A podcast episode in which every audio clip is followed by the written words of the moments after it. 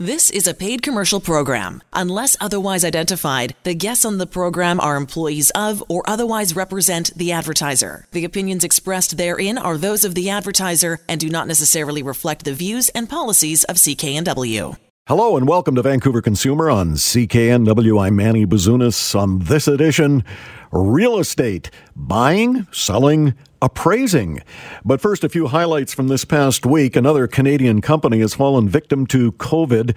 David's Tea, based in Montreal, plans to reopen 18 stores but keep 208 shuttered. Of the 18 to reopen across the nation, only one in Vancouver at Pacific Center. What happens when our winter flu season meets COVID? Health officials are hoping we don't have to find out. We've learned that both the federal and provincial governments have ordered up an increase in the flu vaccine. Even though the flu is among the 10 leading causes of death, we're happy to report the number of flu cases has dropped. And that is in thanks part to COVID and our awareness of the need for a vaccine and washing our hands.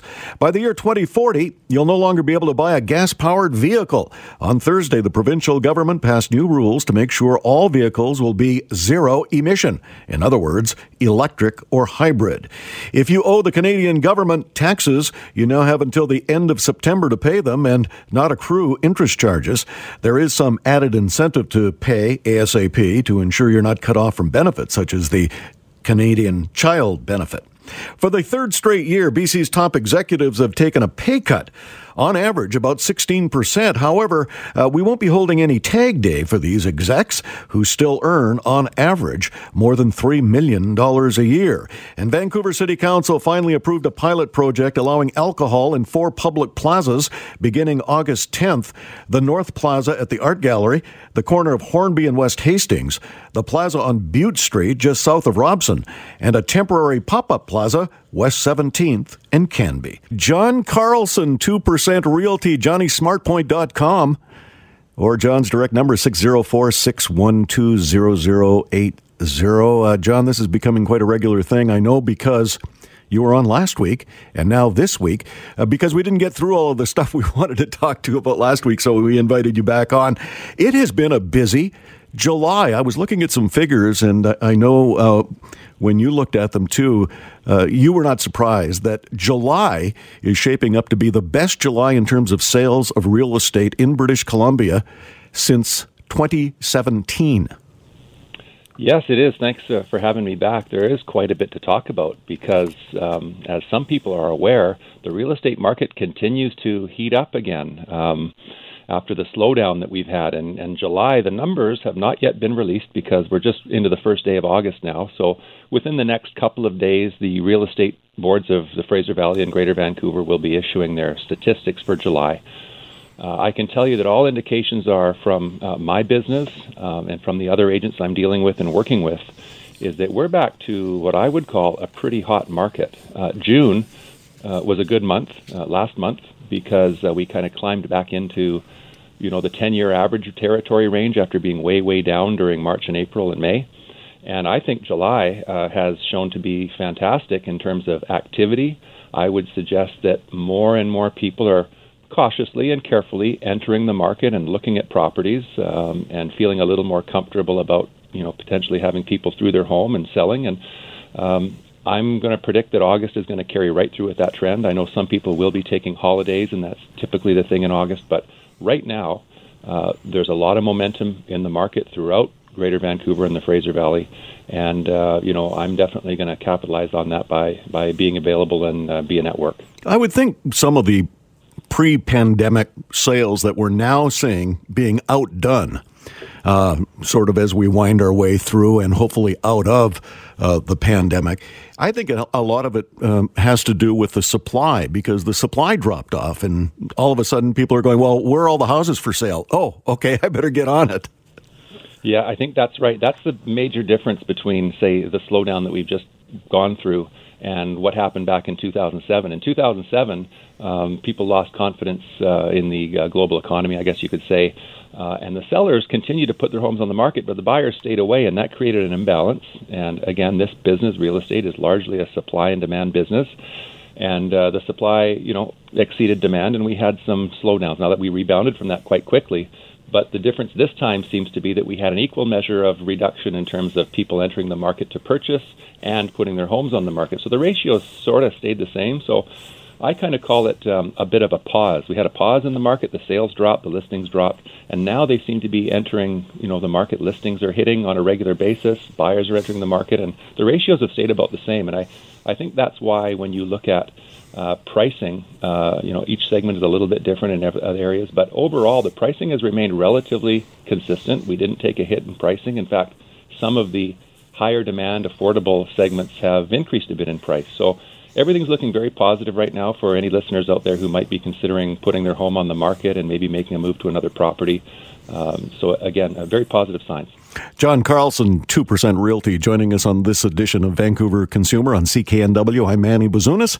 JohnnySmartPoint.com. JohnnySmartPoint.com. John's direct number is 604 612 0080. Uh, John, I want you to sit back and enjoy the next conversation because it's with one of your uh, clients. We thought we'd get a hold of Paul uh, because you worked diligently on uh, Paul's behalf to not only sell his current home, but uh, buy them a new home or at least help in the search for the new home. And we thought we would invite Paul uh, to join us this afternoon on Vancouver Consumer. Hello, Paul. First of all, how did you get hold of John Carlson? So I knew John uh, while we were at the same church. So he was he was attending the church that uh, we went to, and then where I pastored uh, for 20 years. So that's how we got to know them, and they became really good friends of our family. And what the, what was the situation you were in when you uh, began looking for another house? What pr- what prompted uh, the process to begin? Well, because I got a new job in Langley, and uh, we had actually stayed here a year uh, longer than uh, you know. I'd started a year earlier in the job, but I stayed in Maple Ridge, and we just found that being part of the community is really important. So we decided that we needed to be part of the community where I was working and uh, that's why we decided that we should probably move. And it was probably our second attempt uh, because uh, when we first got our job, when I first got the job, uh, we started that moving process right away, and then we realized that um, we actually didn't have what we needed to actually move. And John was really even helpful in getting us to that spot of realization. And so we just took a big step back and waited. And uh, John just even at that point, just every now and then, just kept reaching out to us to see if there was anything we needed, and uh, so that's why we we stayed working with John through that process. So ultimately, the process uh, was as easy as John could make it for you. You bet. Oh yeah. Tell us you a bet. little bit about uh, your new place. So our new house is actually um, one of the things that we felt in this whole process as we were moving to Langley is that we were going to have to downgrade because uh, of just of the market prices, the difference in the prices. Um, and so we were we were pretty disappointed with that and discouraged with it, but knew that we needed to move, and so it didn't matter. We were just going to move ahead with it. And uh, all the way along, John just kept saying, "Hey, listen, there's a house out there for you. Uh, don't worry about it. Don't worry about what we're seeing right now. That's just what's here right now. There should there could be something coming up later on." And uh, we tried different markets. We thought, well, let's go right into the heart of Langley. Let's try, you know, we we thought we'd end up in a town home, so we started to resign ourselves to that and started looking at that or or some row home. And uh, then I was just uh, looking online a little bit, and and this area out in Aldergrove, Aberdeen area that uh, we hadn't looked at before. Uh, poor John, we put him through the ringer. We tried all sorts of things, but he was so patient with us. And uh, and then all of a sudden, we uh, in this area, we decided we'd look just a little bit beyond even the Aldergrove area into Aberdeen and there the house was and it was it's perfect for us you know we it's it's actually an upgrade for what we currently have which is great. It's got a nice yard. It's got four bedrooms. It's uh it's just perfect for us. And we walked in and we knew it was our home right away. We just felt so comfortable. And i think john was even surprised. He said are you sure? And i said yeah we're sure. This is it. And uh he said because you know there's there might be something else out there. Don't don't feel rushed. And so he never rushed us through the process but he was right from the get go when we when we uh, found our home, we would know it, and that's exactly what that was for us. And how about selling the current home before you made the move? Yeah, selling the current home was was uh, a bit of a challenge. We had no idea what to expect in the market, especially especially when we started this this journey was pre-COVID, and we actually listed our house uh, after the start of COVID, and uh, that was the crazy stuff where John just didn't know, right? And neither did we. He said, I have no idea what this market's going to be like. I know right now that nothing is selling. And I, and I kept in my head, I'm going, well, if nothing's selling, then there's no problem. We'll put it on the market, see what happens. And, and so he was really, again, patient with us, but held us off just, just enough until the market just started to do a little bit of an uptick. And for us, that was, that was perfect because uh, within, you know, the first day of, of showing, as soon as we put the house on the market, we had uh, people wanting to see it right away and that was exciting. And from that first day of people, that was where our that was where our purchaser got was. It was right there. Uh, they came in. They were one of the first people to look at the house. They they tried to do the the bottom uh, purchase, bottom sell, uh, you know, fire sale type uh, price. Um, and John just walked us through that again. And uh, that was the really neat thing. As a family that you know hasn't moved in over a decade, I think John did a great job guiding us through the process of selling um, so that we could get the most for our house that we possibly could. And so there was a lot of back and forth, and I had no idea. And he was just wonderful. He just led us through that, and, and I believe he firmly got us the best price we could in our house. And I think we got the best price that of anybody that's sold around here in a very long time. So that was a great thing. It really pays to have an experienced real estate agent working on both sides, both buying and selling. You know, an experienced real estate agent like a John Carlson. I don't think there's any question about it. You bet. Yeah, and and because lots of people don't, you know, like like us, they don't move every day. They don't move in, you know, a decade or whatever, and so you just don't know what's going on. You you need to have somebody that actually knows the market that can guide you through it. Um, because of course, yes, we wanted we listed way higher than we probably should have, but it was more of a testing of it. And, and in situations like COVID and, and you know unstable market, um, there's there's things you should do, and then there's things you shouldn't do. And um, I think John helped us to do exactly what we needed to do, uh, so that we didn't lose any any purchasers, or we didn't lose any people that were interested.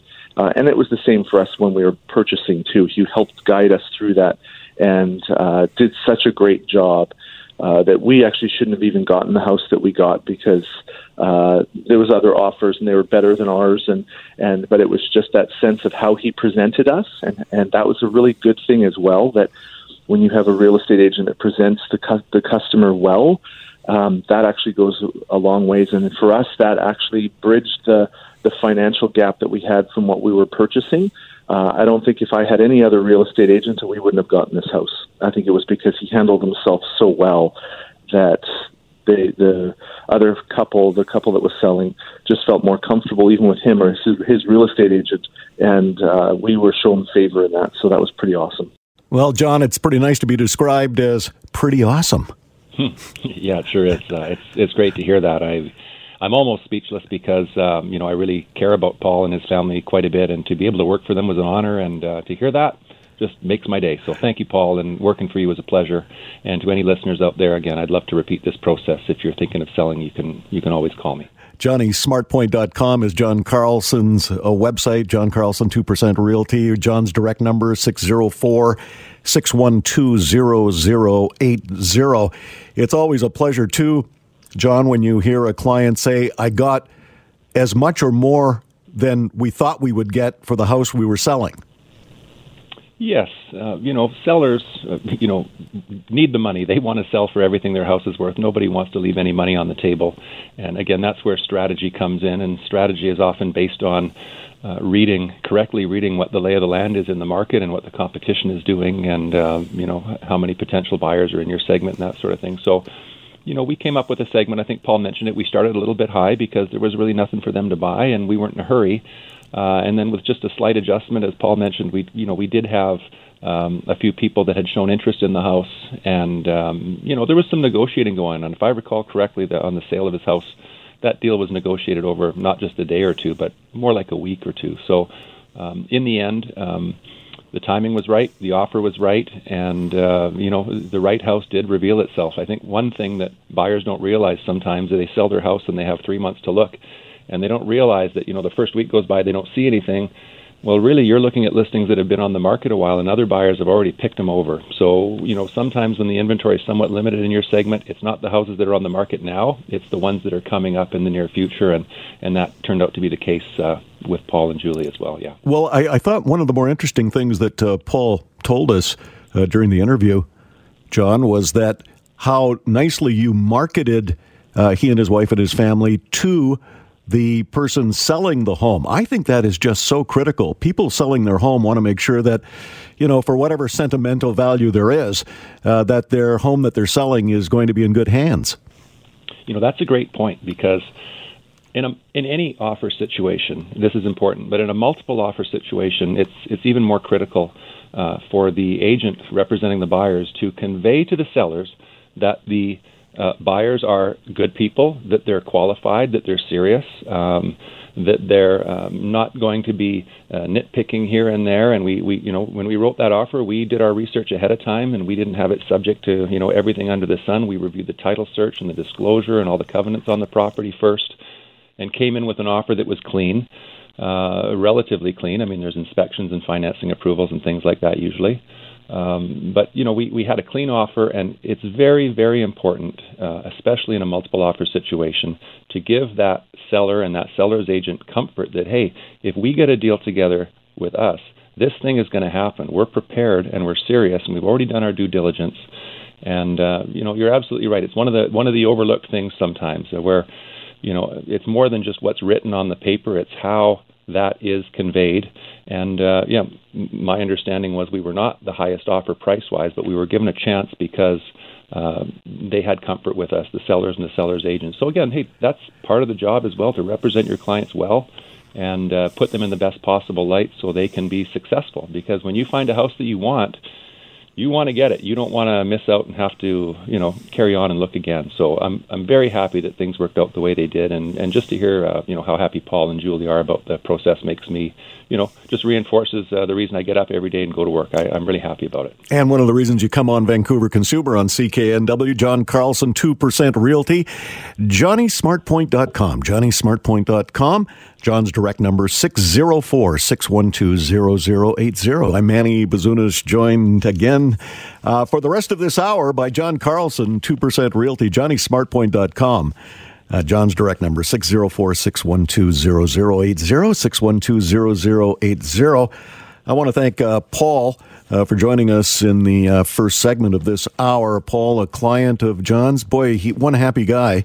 Uh, he and his wife sold their home, moved to a, a larger home, uh, and there was a, a, sense of urgency. But he was just so pleased with the process and John Carlson's marketing of him to the seller, which helped uh, secure that new home. And uh, really appreciate Paul's time this afternoon for joining us. You have also got some clients, John, that are looking to escape the madhouse that can be parts of the lower mainland.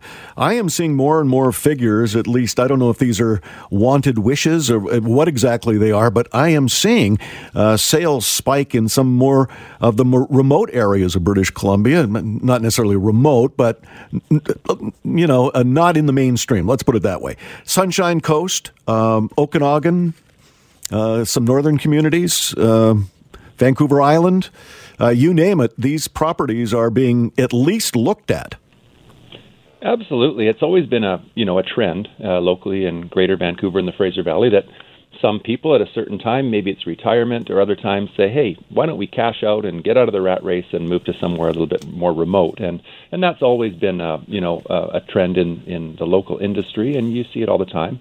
Uh, I've been reading a lot, and actually, my anecdotal evidence of clients that I've been working with lately might suggest that you know, uh, given um, the closeness of urban areas maybe and COVID and all the other things that I, I think perhaps that maybe the, the trend has kind of increased in the last little while because just anecdotally I've had clients you know uh, selling in Maple Ridge and moving to Vernon. I've got other people I'm working with actually this week who are selling in Coquitlam and looking uh, you know at Chilliwack. Uh, I've had clients uh, who have said uh, Port Moody recently, who said, you know, we're we're just going to get out of here, we're done, uh, we're retired, and we're going to go to Vancouver Island, and I, they moved to Duncan. So um, you know, this is just a small sampling, obviously, but I do believe that um, there are people who are looking at the time, the situation, and saying, hey, you know what, the market's good right now. I can sell for a good price and and I can you know move to these other areas. And and that's generally why people say there's a ripple effect. You know it starts off in greater Vancouver in the in the more, the more town centers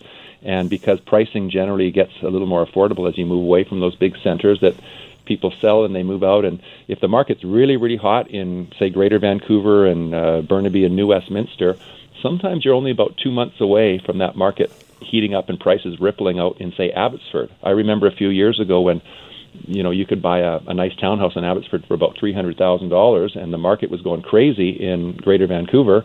And then within a few months, boy, those townhouses were selling. And next thing you know, uh, three four months later, they were more like four hundred thousand dollars because the demand just kind of picked up. So, you know, there's a ripple effect that starts in the major hubs and moves its way outward. And uh, you know, I think that again, it always happens, but right now, maybe people are thinking a little bit more seriously about taking their home equity and moving to an area where it's maybe a little bit quieter, uh, a little bit more space to you know do what they want to do. So that's always been a trend. I'm seeing it now. It'll continue in the future, um, and uh, I'm always available for people if they if they want to do that. I do have partners or agents that I know in some of these other areas, and I can recommend you know good agents to talk to in some of these areas if you're looking at buying and I don't work in those areas. I tend to focus on Greater Vancouver and the Fraser Valley. 604-612-0080 is how you reach John Carlson of 2% Realty. Let's talk about that 2%. John, that is the commission structure. It's a flat rate. Tell us about that. Sure. Commissions are always uh, negotiable, I would say. Uh, there are uh, different business models out there, and uh, the vast majority of agents that I've um, worked with have uh, worked under a commission structure of 7% of the first $100,000 of your sale price plus 2.5% of the balance. And you'll, you'll see that quite a bit. I've seen 7% and 3 uh, There are other companies charging less. Uh, one of the reasons I've branded myself as SmartPoint is because um, I my commission structure, I believe, is in the right spot where you know you're not cutting any corners. Um, I do full service, uh, you know, 3D tours, uh, pictures, open houses back when we were doing open houses, and we might do them again uh, in the future. But the point is, um, my commission structure saves based on that seven and two and a half, usually about thirty or forty percent commission. So I've got clients in different segments saving six thousand dollars, ten thousand dollars compared to some of the other agents they've talked to, and you know, people again, I say this, I don't think it's a good idea to pick an agent solely on commission structure. Probably not the best idea. But if you can find an agent who has the experience level and a, and a, and a track record of success, who can get you from A to B, more or less the way Paul described, and while at the same time saving money over the competition, I think that's a smart place to be, and that's where I've positioned myself, and uh, my clients generally are pretty happy about that. I think you did a great job on your website, johnnysmartpoint.com, in outlining some of the savings. You took a typical uh, commission structure and then compared it to your own on various price points. And boy, those savings are enormous in terms of commission. And as we always say here at Vancouver Consumer, John, uh, that dollar is better in my pocket than anybody else's. I agree. I agree. yes. And most of my clients would say the same thing, I think. Okay, let's talk about something that has really been a pain in the wallet, and that is condo insurance fees. I have got to think uh, with this boondoggle going on, people facing ultra high condo insurance fees, that that has dampened the condo market a little bit. I think it has. Uh, you have to be more careful when you're looking at um, condo buildings now. Uh, I think that this this insurance, I'll call it an insurance crisis. Maybe maybe that's an overstatement, but um, I think this is something that's going to carry on for some time. There's no quick and easy fixes, um, and I have been involved with with condos that are good buildings, but the insurance certificate is about to expire, and we don't know if it's going to be renewed, and maybe the building only has 80% coverage and not 100% coverage. And in those sorts of cases, lenders won't lend on a building that's not 100% covered. So this is going to carry on. Um, the majority of the buildings that have some issues are, are maybe buildings with bad claims history, or maybe they are buildings that have not filed depreciation reports and maybe have their heads buried in the sand and there's all kinds of deferred maintenance that's not being looked after. Insurance companies are pretty cautious about those kind of things. High rises can be expensive because you know you have a 25th floor leak, it's going to affect potentially people below. So construction costs, the lack of the number of insurers out there uh, have all added up to a situation where insurance companies are running a little bit behind in in, in renewing policies. They're being more selective. And I think it's you know, at least in part, similar to, uh, you know, a contractor maybe who's building sun decks and that sort of thing. If he's busy, busy, busy, and somebody throws a job at him, he maybe he'll throw a big number saying, "Hey, if I get the job, great. If not, you know, I'm fine." So I think some of these insurance companies are throwing some pretty big rate increases at some of these buildings, and if they don't get the policy, if the insurance company doesn't get that job, they're probably just as happy because maybe they've avoided some problems. So uh, newer buildings, generally not a big deal, but even in those buildings, I'm seeing, you know, the minimum I've seen uh, for a renewed building has been a 20% increase uh, for insurance costs, and most of the time that's just tacked onto the maintenance fee. So it might be a, you know, a $20, $30 maintenance fee increase. But I have seen others and heard of others where it's hundreds of dollars, and that makes buildings tough to sell, or else they're going to the contingency reserve fund or looking to pass a, a levy uh, to get insurance in place. So you know this is that hurts the affordability and it hurts the confidence a little bit. Having said that, good condos are still affordable; they're still in demand. Uh, but buyers want to be careful and make sure you go in with your eyes open and you're aware of uh, one of the mo- one thing that you know one more thing to think about is of course what's the status of the insurance policy. Well, not only that, I think it's important, John, to understand all of the minutes of the Strata Council, and I know you can help potential buyers with that. Understand what is in the Strata books.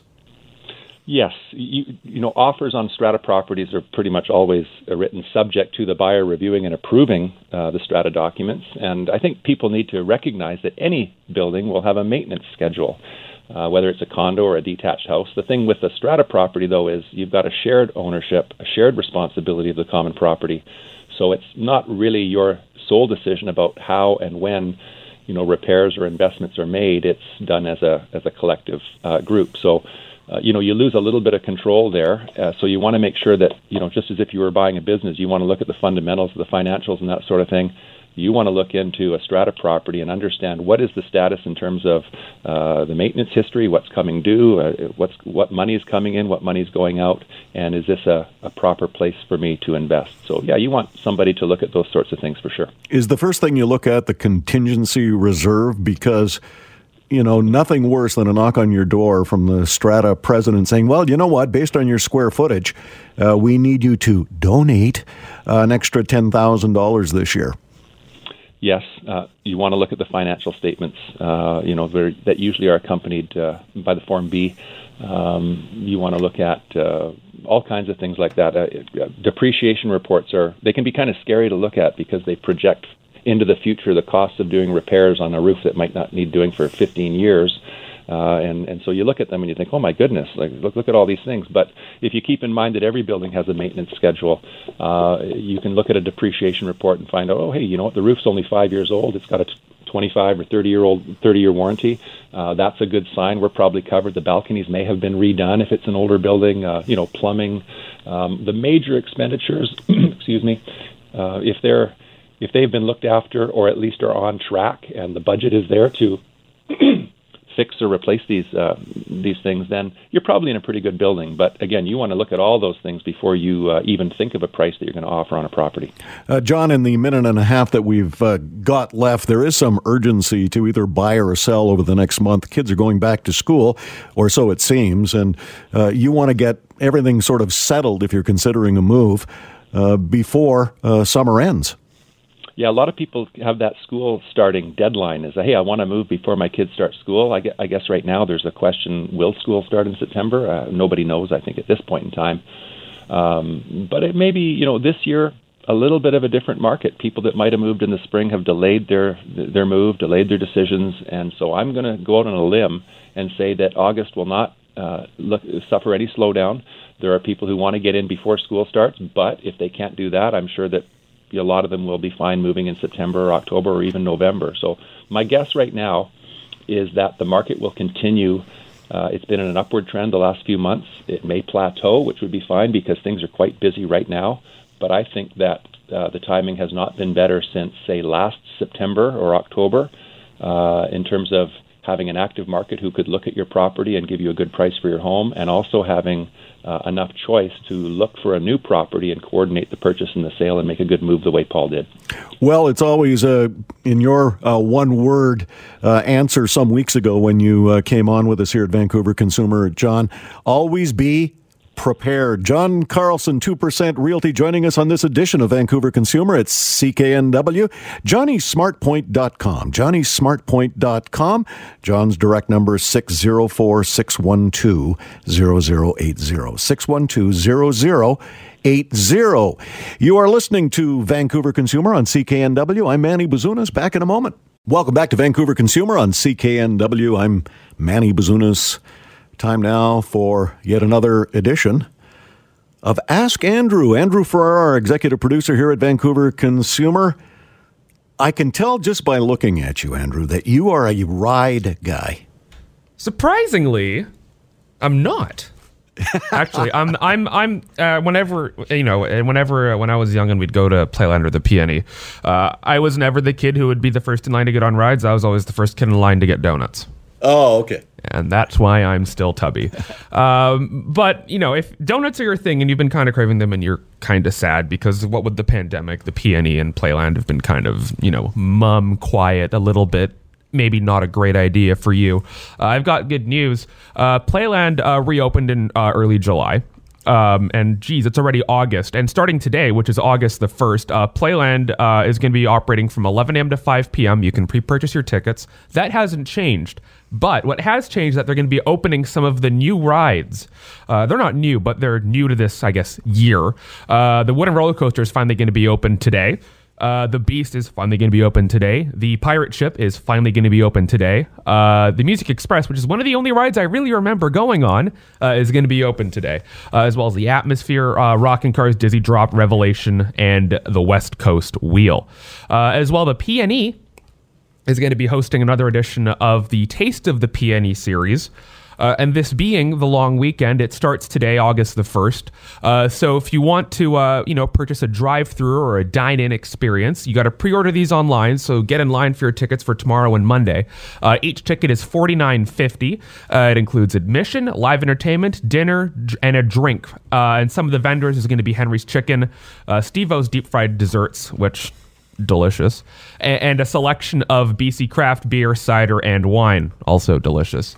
Uh, attendees that uh, want to do the dine in uh, will be dining in an outdoor setting, and there will be a physically distanced 50 person capacity for it. So you might want to snap up those tickets pretty quick but as well, Playland is going to be, uh, they will continue to be doing their uh, health and safety measures. They've got limited capacity. They've got, uh, you know, uh, touchless transactions, plexiglass shield, uh, hand sanitization, uh, hand sanitization systems, and of course, mandatory masks. Well, you were first to report on Vancouver Consumer some weeks ago that they were going to be opening up some rides at Playland, and you had said at that time, as I recall, that they were eyeballing opening up more stuff if all went well. So I'm just assuming that all went well. Well, it seems that things have been going well enough that they've said, you know what? Let's let them have their fun. So, again, uh, that's all starting today. The uh, Taste the PNE is happening all through this long weekend. Uh, so, you know, get out there, enjoy it. Andrew Ferrara, our executive producer here at Vancouver Consumer. You are listening to Vancouver Consumer on CKNW. I'm Manny Bazunas. Back in a moment. The proceeding was a paid commercial program. Unless otherwise identified, the guests on the program are employees of or otherwise represent the advertiser. The opinions expressed therein are those of the advertiser and do not necessarily reflect the views and policies of CKNW.